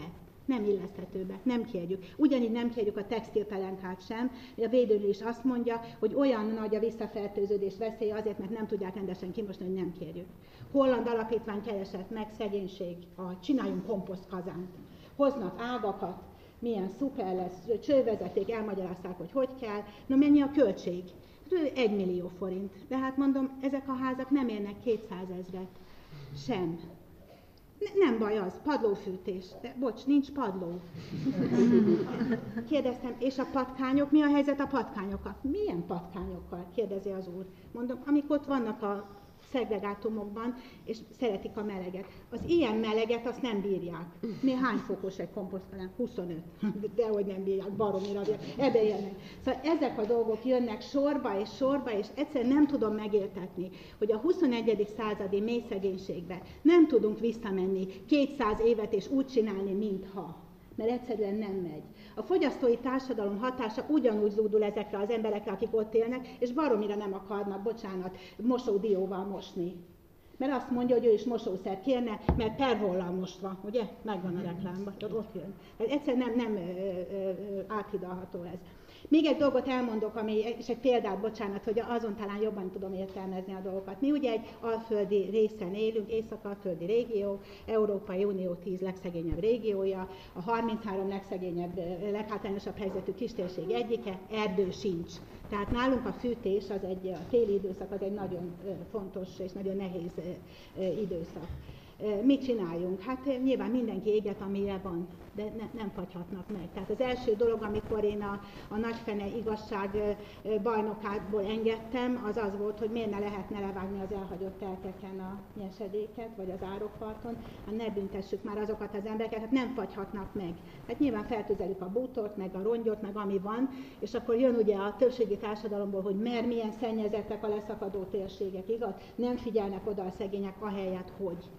Hát mi is próbáltuk, ugye elkezdtük a kézikészítésű biobrikettet, helyi napraforgó töreg papírból, csináltuk is, még szociális innovációs díjat is kaptunk érte, csak éppen amikor mínusz 10 fok körüli volt a hőmérséklet, akkor már nem fűtötte fel a házakat. Tavaly voltak nálunk Indiából, két úr, az egyik pont ezzel foglalkozott, hát nevetett az, hogy ő megmondta volna rögtön, hogy ez csak főzésre jó, tehát nem fogunk jó, most nekiálltunk a gépi bio a briket készítésnek, szalma briketre álltunk rá, mert helyi mezőgazdasági hulladékból azt tudjuk ott megcsinálni, remélhetőleg a következő télen már tudunk segíteni, és valamit tudunk ezen az irányon elmozdítani. De közben van mondjuk Told mellett Bihar keresztesen egy pelenkagyár. Nemrég nyílt, felszippantott egy csomó munkaerőt, ez csak egy betanított munka, nem tudom, mi hajtogatni kell ezeket az olcsó pelenkákat. És akkor mondják a, a cigány munkatársaink, hogy nagyon klassz, mert hogy a pelenka gyár, a hulladék, a selej pelenkát, és ingyen odaadja a dolgozóknak. Csak el kell szállítani, és ők aztán hetekig tudnak fűteni. Jelentsük föl, persze, megtehetném, pontosan tudom a következményt, százszor lejátszottam, kifizeti a büntetést, és innentől kezdve Toldról nem vesz föl munkaerőt. Köszönjék az igaz alapítványnak. Tehát azt akarom mondani ezzel a példával, hogy azt értsék meg, hogy olyan iszonyatosan beágyazódott ez a probléma, hogy, hogy egyszerűen nem tudunk megoldást keresni azzal, hogy még a, a zöld szempontokat is érvényesítjük. Baromira szeretnénk. Nekünk is van közösségi kertünk. De, de azokkal az emberekkel elfogadtatni nem, nem az, a, az ökotermelést, hanem a növénytermelést, aki életében nem csinálta. Ott volt Hegedű Zsuzsának a csirkéi, ott voltak a, a, a kacsák, ott volt, semmire nem mentek vele, eladták, megdöglött azok az emberek, akik életükben nem foglalkoztak mezőgazdasággal, azok nem tudják ezt megtanulni. És mondták nekem, hogy süssünk kenyeret. Hát van, ugye 30%-a toldnak nem cigány, idős nyugdíjasok. Hát majd a nyugdíjasok megtanítják a cigányokat, persze. Jöjjön oda valaki és próbálja meg, csinálja meg. Tehát ezek az ötletek, hogy hogy kellene nekünk csinálni, az így működik. Bocsánat, nem akarok senkit megsérteni, de oda jönni senki nem akar. És én lennék a legboldogabb, hogyha toldra valaki oda akarna költözni. De oldal senki nem akar oda költözni, és senki nem vett ingatlant, nem tudom, az utóbbi 30 évben, és szerintem nem is fog a következő 30 évben sem. Most befejezem, napokig tudnék nyilván mesélni. Jött egy telefon nekem, azt mondja egy úr, hogy tehát látja, hogy én mindig a problémákról írok. Tehát miért nem ismerem be, hogy nem működik? Nézzem meg Cserdit. Tehát Cserdin azért, azért ott mindig a siker, ott termelik a paprikát, ott eladják, felviszik Pestre és odaadják a szegényeknek, tehát az a valami. Ő ismeri egyébként Cseldit, mert Cseldiben a testvérének van nyaralója. Ja, mondtam, bocs. Tehát Toldon nincs nyaraló, Toldon házat se akar senki venni. Teljesen más szintjei vannak a szegénységnek. És nem szabad abba a hitbe, vagy abba a hibába esnünk, hogyha valahol valami működik, hogy az már a cigány kérdést, a mély szegénység kérdését megoldja. Annyira változóak ezek a szintek, és a, a legmélyebb nyomorúságból kell valahogy kihozni az embereket. a közösségfejlesztés. Sokat írtam itt fel, hogy azt mondtátok, hogy közös, micsoda közös munka, közös ünnep, közös hit. Hát ebből semmi nem volt oldott tíz éve. Semmi. Aztán azt is mondtad, hogy hasonló értékrend és interakciók. Hát az volt. Tehát a rendőrség egy három-négy alkalommal hetente kiment.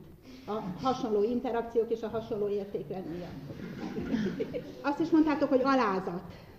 Én nagyon szeretnék mindenkit, aki abban a hitben van, hogy ő tud valamit valamiről, odavinni Toldra egy hétre. Az igazi alázatot ott lehet megtanulni. Nekem az első év az a tanulmányozással telt, és az volt az első nagyon emblematikus mondatom, hogy én nem vagyok cigány. Tehát nem lehet cigány identitásom. És nem tudom előírni azoknak az embereknek, hogy hogy legyenek cigányok, akik ott cigányok. És nem is mély szegénységben szocializálódtam. Ezekre úgy kell tekinteni, mint egy tudás, az én tanult tudásom pedig az, az integrációról, a, a, az ökológiai szemléletről szól, és valahol ezt kell e, közösen összerakni. Úgyhogy mi nem lakunk ott, mégis azt gondolom, hogy civilként próbáljuk azokat az embereket helyzetbe hozni, akik ott élnek, és velük közösen elmozdítani valamit. Nagyon messze vagyunk az ökoszemlélettől, de a közösségfejlesztésben elindultunk. Én azt biztosan tudom, hogy közösségi szabályok és közösség nélkül nincs ökológiai szemlélet. Köszönöm szépen!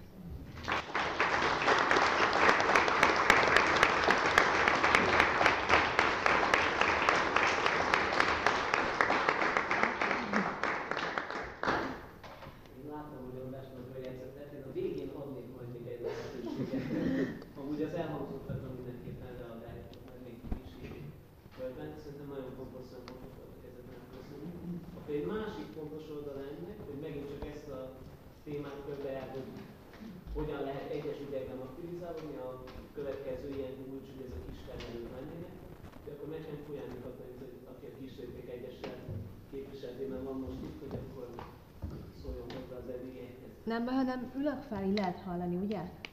Hát köszönöm szépen. Azt nem, hogy mindjárt én vagyok a következő, ezután a felszólalás után, mert nagyon nehéz olyat mondani, ami hasonlóan érdekes lehet, és konfliktusok, amiről itt azért nagyon-nagyon sokat beszéltetek.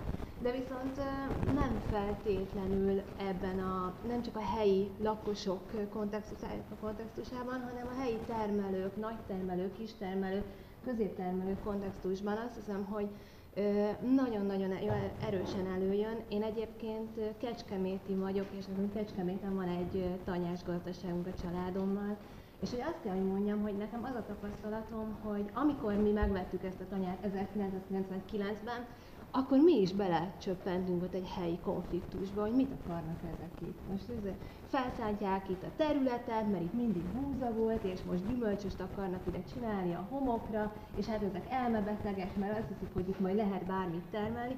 És hát ugye mi akkor próbáltunk keresni embereket, akik segítenek nekünk majd a gyümölcs termelésben, és hát nem jöttek ugye ott a tanyán élők, akiknek azért lehetőség lett volna arra, hogy kézi erről legyen, de nem jöttek, mert újat akartunk csinálni, és megmutatni azt, hogy a homokot lehet másképp is használni.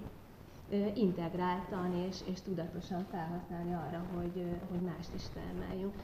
Ez így az egyik saját kapcsolódásom, ami hirtelen eszembe jutott a vitaindítóról, hogy nagyon nehéz elhelyezkedni és kimenni és valami újat elkezdeni, és ez az ökológiai tudás is, ez is olyan, hogy ahogy dolgozunk a kisléptékkel, kis településekkel, illetve termelői közösségekkel, nagyon nehéz az ökológiai tudást belevinni a helyi közösségbe, mert folyamatosan hülyének néznek minket.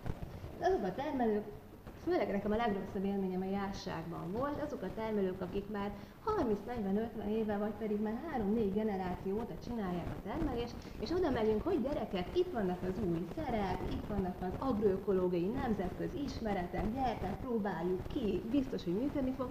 Az első reakció arra, hogy mi mit akarunk, mindig az, hogy kettő lépést hátra lépnek, és lehülyéznek minket, és mondják, hogy hát ne gyertek vissza legközelebb.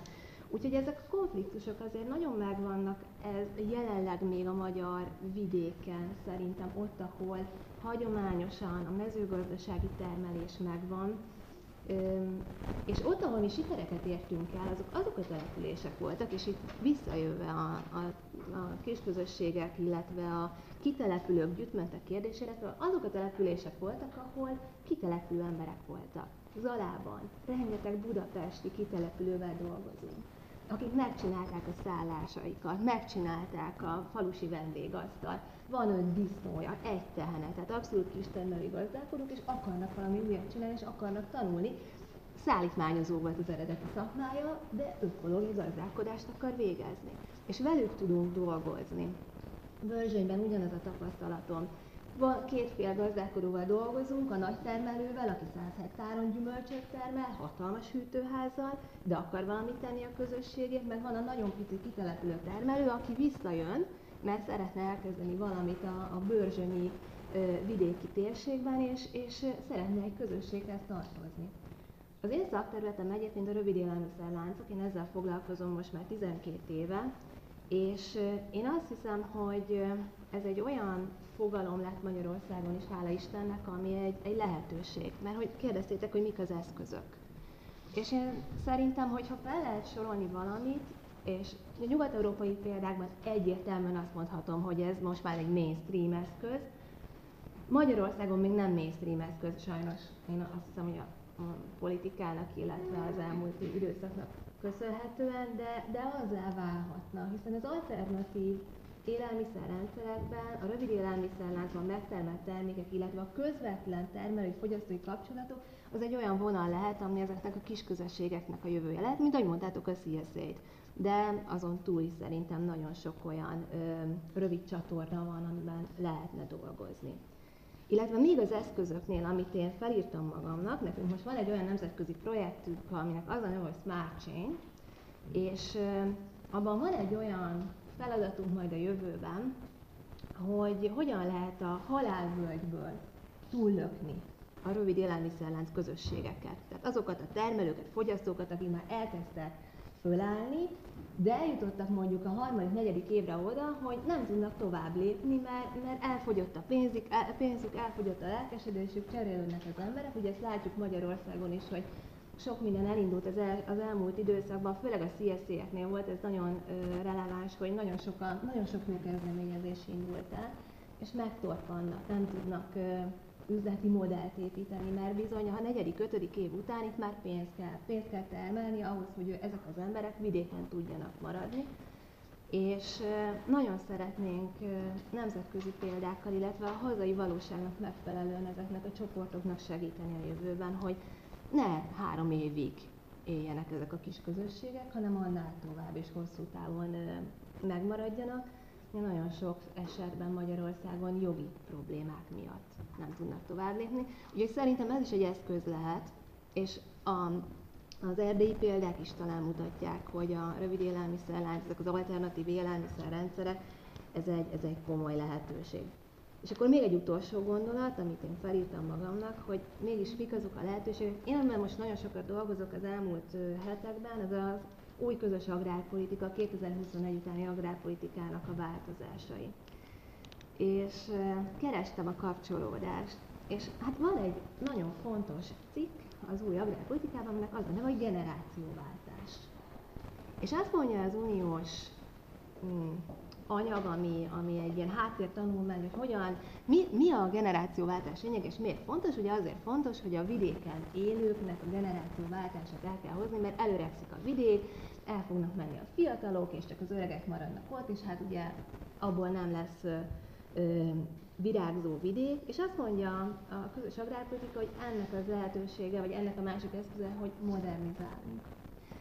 Én ezt egy dilemmának vetném föl, illetve egy kérdésnek hogy van egy nagyon jó eszközünk, van egy nagyon jó kifejezésünk, hogy generációváltás, érezzük, hogy kell. Látjuk, hogy nagyon sok helyen a, vallás, a, a vallási szereplők, a helyi líder csoportok beleálltak ebbe a feladatba, hogy megpróbálják megvalósítani.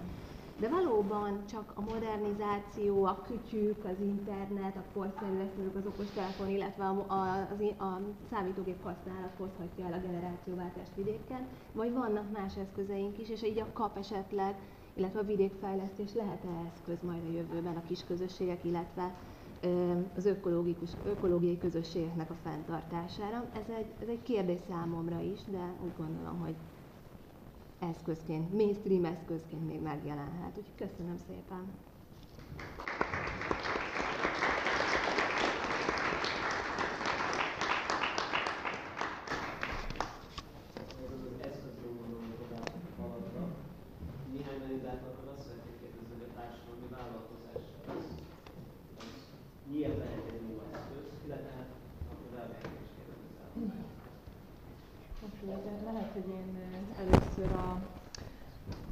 Az alázathoz ö, ö, kapcsolódnék, illetve ö, Nóri gondolatához ö, ö, azzal kapcsolatban, hogy, hogy ö, nem tudhatjuk ö, vidékre érkezőként, hogy hogy milyen, milyen mondjuk mély szegénységben élni, és hogy, hogy nekem a, egy ilyen másik fogalom, ami mi eszembe jutott ezzel kapcsolatban, az a társadalomban betöltött hatalmunk, és az erre való reflexiónak a fontossága. Tehát, hogy sokszor a városból vidékre költözők, ők középosztálybeliekként, akár mondjuk az etnikai származásukat tekintve nem romaként,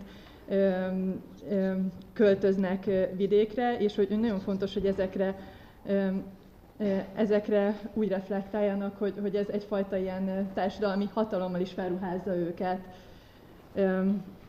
És egy másik dolog, amire szerettem volna még reflektálni, az a cselekvő képesség, és nekem így a, a társadalmi vállalkozások értelmezésénél is ez egy nagyon fontos megközelítés volt az autonómia, ami a relacionális megközelítésben nem csak, tehát, hogy nem csak egy képességfogalom, hanem státuszfogalom is.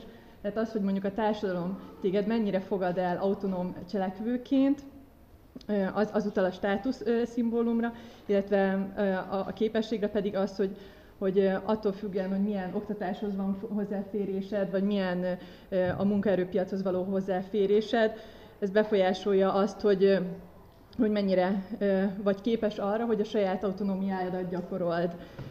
És, és hogy ez a fajta megközelítés az azt vallja, hogy, hogy minden embernek van egyfajta autonómiája, viszont ezek a külső rendszerek, ezek korlátozzák az autonómiánkat, és hogy fontos, hogy képesség szemlélettel fejlesztjük a megcsurbolt autonómiát. És, és hogy nekem itt, itt van így a kapcsolódás a, a társadalmi vállalkozásokhoz, hogy én azokat a kezdeményezéseket tartom ígéretes társadalmi vállalkozásoknak, amik pont, hogy ezt a, ezt a fajta képességszemléletet követik. Egy másik dolog, ami így az autonómiához kapcsolható, az inkább az ilyen szervezeti autonómia. Ez, ez az előző az egyéni autonómiára vonatkozott szervezeti autonómiával kapcsolatban a magyar ilyen esettanulmányaim kapcsán három fontos társadalmi vállalkozás típust különböztettem meg. Az egyik az az egyházhoz tartozó, a másik az önkormányzathoz kötődő, és a harmadik pedig a civil szektorhoz kötődő társadalmi vállalkozás, és azért tartottam fontosnak ezt a fajta ilyen elkülönítést, mert hogy, hogy különféle módokon férnek hozzá a, az erőforrásokhoz ezek a, a társadalmi vállalkozások az intézményi beágyazottságuk függvényében, és míg mondjuk az önkormányzati társadalmi vállalkozások könnyebben hozzáférnek, akár állami, mondjuk itt ma már felmerült a, a közmunkaprogram, illetve az EU-s forrásokhoz, addig az egyházi társadalmi vállalkozások számára is ugyanúgy rendelkezésre állhatnak állami és egyház, illetve EU-s források, illetve ott van az egyház vagyona is, ami a vatikáni szerződés után visszakaptak a, az egyházak, illetve az egyházi alapítványok is, mint egy ilyen networkként ott állnak mögöttük, és ezek olyan fajta fontos ilyen erőforrások voltak, ami mondjuk a civileknél nem olyan nagy mértékben álltak rendelkezésre az esettanulmányaim alapján, tehát az állam és az EU-s forrásokhoz egyre kevésbé fértek hozzá, illetve ők inkább ilyen adományokból, illetve privát alapítványokból származó erőforrásokból tartották fel magukat. És hogy szerintem fontos ezeknél a kezdeményezéseknél az, hogy, hogy milyen fajta pénzügyi forrásokhoz férnek hozzá, és hogy, hogy ennek is így tudatában legyenek így a, a kezdeményezők. Illetve még egy dolog volt, amire szerettem volna reflektálni, az, az, az egy kicsit megint így az individuális autonómiához kötődik, és az, hogy, hogy a mély szegénységben élő emberek társadalmilag kirekesztettek, és hogy sokszor a társadalmi integrációjukat a, a kapitalista fogyasztáson keresztül látják így megvalósulni, és hogy, hogy számomra ez, ez, ez így segített megérteni azt, hogy mondjuk miért vágyik egy mély szegénységben élő ember autóra, nagy tévére, azért, mert hogy, hogy ezáltal, mivel a, maga a társadalmunk is ezáltal definiálja önmagát, ő, ő ezáltal érzi magát a társadalom részének. És ez Isten egy, egy ilyen megértésre annak, hogy, hogy miért, miért, miért olyan különböző az értékrendszer. Köszönöm.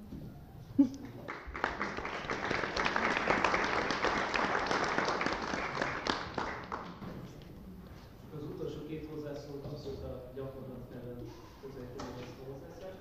Elsőként a Tóth Miklós félre meg aki most itt a minden együtt egyesületet és a fesztivál képviselő ennek az észrevételét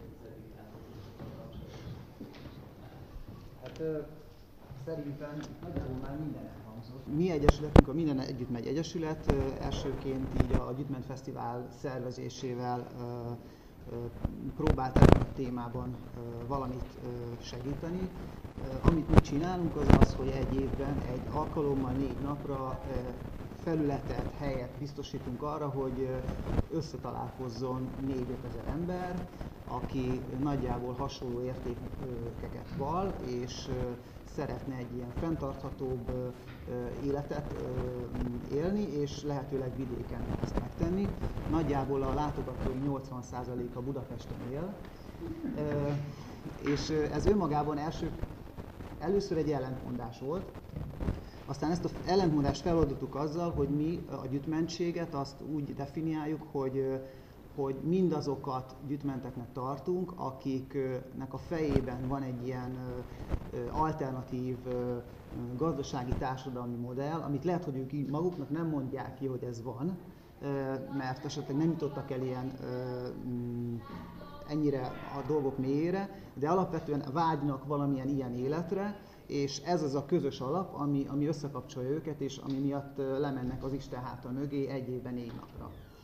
És uh, itt olyan szinten tettünk különbséget, hogy vannak a, a vidéki gyütmentek, meg a városi gyütmentek, de alapvetően ugyanaz a, az alapgondolkodás érhető tetten, és ezért bővítettük ki a tevékenységünket arra, hogy most már a városban is szervezünk rendezvényeket, idén például a június másodikán a Dürelkertben egy napot, ami kifejezetten a városi gyütmenteknek a élethelyzetét tárgyalja, mert azt gondoljuk, hogy nem kell mindenkinek vidékre költözni, sőt az a jobb, hogyha a legtöbb ember marad a városban, és hogy próbáljunk meg a városokban is egy olyan élhető környezetet létrehozni, hogy itt is tudjanak olyan életet élni az emberek, ami, ami fenntartható, ami ökológikus, miközben nagyon fontosnak tartjuk azt, hogy a város és a vidék kapcsolatát azt, azt abba egy új tartalmat vigyünk, mert a jelenlegi szituáció az, és elhangzott például az is, hogy milyen gazdasági elmaradottságban élnek sokan vidéken, falvakban. A tőke az viszont a városokban van, és még nagyon sokáig ott is lesz. És ezt az áramlást, ezt úgy lehet beindítani, és még jobban felgyorsítani, hogyha a városi embereknek megmutatjuk a vidéki életet, és bekapcsoljuk ezt, létrehozzuk ezt a vérkening, és ezt, az egészséges kapcsolódást a város és a vidék között. És például ezért szervezzük a fesztivált minden évben máshol, ezért is Vándorfesztivál a fesztivál, hogy minden évben az ország egy másik szegletében igyekezzük elvinni ezt a, ezt a gyütment csapatot, Idén, uh, idén Szexárd mellett lesz, úgy hívják, hogy Sötét Völgy a helyszín. és, a Haramia patak mellett, és a, Jó. Uh, és kifejezett célja a fesztiválnak, hogy abban a környékben, tehát abból a körzetből szeretnénk megmutatni azokat a kezdeményezéseket, amelyek egyébként célpontjai lehetnek a kiköltözőknek is, de nyilván nem az a cél, hogy most mindenki költözzön ki Szexárd mellé egy-egy faluba. A, ami még így elhangzott, és amit szeretnék így, talán ez nem lett megfogalmazva, meg, elhangzott itt a közösség, mint hogy nagyon fontos ö, ö, alapkő egy-egy kiköltözésben. Ugye ha valaki egyedül költözik ki, akkor az halára van ítélve. Vannak erre példák, vannak ellenpéldák is. Ami nagyon fontos egy közösség létrehozásánál az, hogy szükség van vezetőkre, közösségi szinten, olyan emberekre, olyan helyi hősökre, akik rendelkeznek azokkal a képességekkel, hogy össze tudnak fogni egy közösséget, és össze tudják kapcsolni azokat az energiákat, amik egyébként már léteznek, tehát megvannak minden területen, csak kellenek ezek a kulcsemberek. És eh, ahhoz, és lehet, hogy van egy-két ilyen ember, aki egyébként visszakozik attól, hogy őt vezetőnek tekintsék, de egyébként ilyen funkcióra alkalmas és el tudja látni, neki viszont lehet, hogy szüksége van arra, hogy olyan eszközöket kapjon a kezébe, hogy, hogy, hogy ami meg, megkönnyíti az ő dolgát, hogy valóban össze tudja fogni azt a kis hely közösséget. És, és ehhez nagyon jó példa az, amit elhangzott, hogy, hogy olyan köröket szervezni, ahol ezek a kis közösségeknek a kis helyi hősei tudnak találkozni, és ki tudják cserélni a saját tapasztalataikat. Az új koma kör például tökéletesen erről szól voltam ö, nemrég egy ilyen találkozón, és arról volt szó, hogy mindenki elmondta, hogy miért működik ez, és miért van csak az, hogy csak a kismamákat meg a nyugdíjasokat lehet megmozdósítani és mozdítani. És például ezek így előjönnek ezek a problémák, és akkor érzik azt, hogy nincsenek a saját problémájukkal egyedül, érzik azt, hogy valamiféle metaközösségnek lehetnek a tagjai, és akkor elindulhat egy ilyen tapasztalatcsere, ami, ami megint csak megkönnyítheti az ő munkájukat, amikor visszatérnek a saját közösségükbe, és újra szembesülnek ugyanazokkal a problémákkal. Úgyhogy az idei fesztiválnak tavaly megpróbáltuk már, hogy a kapcsolódásokat kicsit elősegíteni, hogy kapcsoljuk össze ezeket a fesztiválozókat, nem volt átütő sikere, az idén még egyszer meg fogjuk próbálni, tehát a kapcsolódások éve 2.0, az, az lesz most idén. Mindenféle apró trükkökkel megpróbáljuk majd azt, hogy azok, akik ott vannak, azok találjanak egymásra, és ne csak egy ilyen egyirányú információ áramlás legyen, hogy előadások vannak, és akkor beülnek az előadásokra, meghallgatják, aztán hazamennek, hanem legyen egy olyan is, hogy jó, és akkor kiül mellettem és lehet, hogy az, aki mellettem ül, két faluval arrébről származik. És akkor már hoppá, lehetne esetleg kapcsolódni egymással. Tehát megpróbáljuk majd idén ezt egy kicsit jobban segíteni. Úgyhogy nagyjából ennyit szerettem volna elmondani.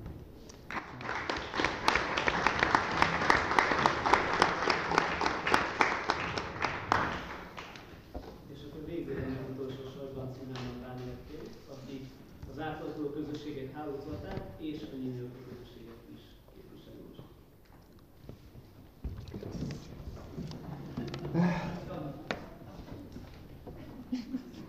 Sziasztok! A Nyimi Ökoközösségtől vagyok, tehát egy olyan objektumból, amit itt sokat volt emlegetve, hogy vannak ilyenek az országban. Egy ilyen közösségnek vagyok a tagja, és erről most én mind nem fogok beszélni, tehát hogy a Facebookon van egy oldalunk, ahol így vannak képek, meg valamennyi írás, meg, meg lehet minket látogatni, eljönni egy programunkra vagy nyílt napunkra, úgyhogy ezt tudom tanácsolni.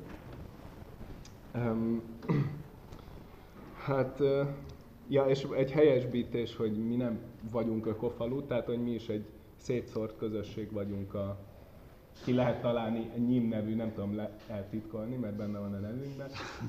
Egy 300 fős zsákfalu, és annak a, ott vagyunk szétszórtan háztartások ezen a, ebben a faluban.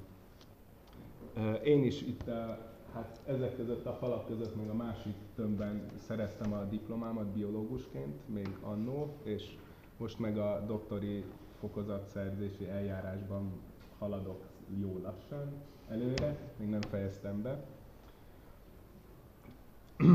és hát engem az vitt igazából egyfajta olyan megközelítés volt, hogy a ez az életmódváltás, ez a gyakorlatba vitt aktivizmus igazából. Tehát, hogy nekem nagyon frusztráló volt a ökológusként szembesülni a problémákkal olyan módon, hogy itt éltem a városban, és haza kellett mennem egy olyan lakásba, ahol így nem tudtam igazából semmilyen változást elintézni, vagy hogyha úgymond prédikáltam volna ezekről, akkor az eléggé hiteltelen lett volna az én szememben, és akkor én is elkezdtem ezt 12 évvel ezelőtt ezeket a ökofalvakat kutatni, hallottam Krisnavölgyről, Visnyeszéplakra, és el, meglátogattam őket. Utána elmentem külföldre, és elég sok helyen tudtam önkénteskedni, és ez átváltoztatta azt a megközelítést, tehát hogy az ökológiai fókuszból ez így szépen kitágított a közösségi és szociális irányba az érdeklődést, meg hát így a, a meggyőződést is, tehát hogy azon túl, hogy közösen tudunk elérni olyan célokat, amiket egyedül nem tudunk, egészen odáig, hogy a közösségi élet az a, az emberi mi voltunknak az alapvető része. Tehát, hogy amikor mi egyedül képzeljük el a dolgokat, az már egy eléggé mostan ilyen a szeparáció miatt létrejött ilyen meggyőződés, de hogy mi közösségi lények mondjuk egyszerűen úgy működünk jól, az a lelki egészségünknek a része. És hát ez több helyen is sikerül így belelátnom, ahol ez ténylegesen működött. Többségében ezek, tehát hogy Angliában meg Franciaországban talán voltam ilyen helyeken, meg Németországban egy nagyon, ott több mint egy éve. És a, a mostani közösségünk meg ezt az oldalt igyekszik, tehát hogy amit elhangzott, hogy nagyon sokféle megoldás van, mi is egyfajta mozaikot vagy egy szeletét keresünk annak, hogy mit lehet ebben a mostani ökológiai és társadalmi válságban, milyen válaszokat lehet adni, és nálunk most kifejezetten a hangsúly az, a, az az emberi aspektuson van, tehát hogy hogyan tudjuk a kommunikáció fejlesztésével, a saját önismeretünk fejlesztésével előidézni azt, hogy lépéseket tudjunk tenni. Tehát, hogy én a tanulmányaim során sokat találkoztam azzal, hogy igazából a megoldások itt vannak, és valahogy mégis az emberi oldalnál kötünk ki, hogy nem tudjuk őket alkalmazni, mert eleve nem vagyunk rá motiváltak, közönösek vagyunk, tanult tehetetlenségről is esett már szó. Utána meg, hogyha mégis tenni akarunk valamit, akkor azzal szembesülünk, hogy valaki, aki ugyanazt akarja csinálni, mint én, azzal rettenetesen összeveszek, és meggyűlölöm egy életre, hogy hogy, hogy ugyanazt akar, és esetleg egy picit máshogy. Mert hogy ugye ott vannak azok az izik, mindenki máshogy viselkedik, és ezt egyszerűen meg kell, tehát el, el kell fogadnunk önmagunkban is, a többiekben is, és valahogy el kell jutnunk az együttműködésre. Ami például a mi közösségünk esetében behozta azt, amit itt definíciós problémáként mondhatok többször, és ez mi meg nagyon gyak, gyakorlati dilemmaként éltük meg, és éljük meg most is, hogy mit, mit értünk a közösség alatt, ki az, akit befogadunk, kit nem, mert hogy valahol ott, ott van az a rész, hogy legyünk minél inkluzívabbak, és minél több ember tudjunk megmozgatni, de ez meg fordított arányban van az, hogy hogyan tudunk döntéseket hozni, vagy mennyire felelősségvállalóak az emberek, mert hogyha mindenki benne van, akkor meg, akkor meg szétesik a dolog, és hogy ebben, ebben kell egy egyensúlyra jutni.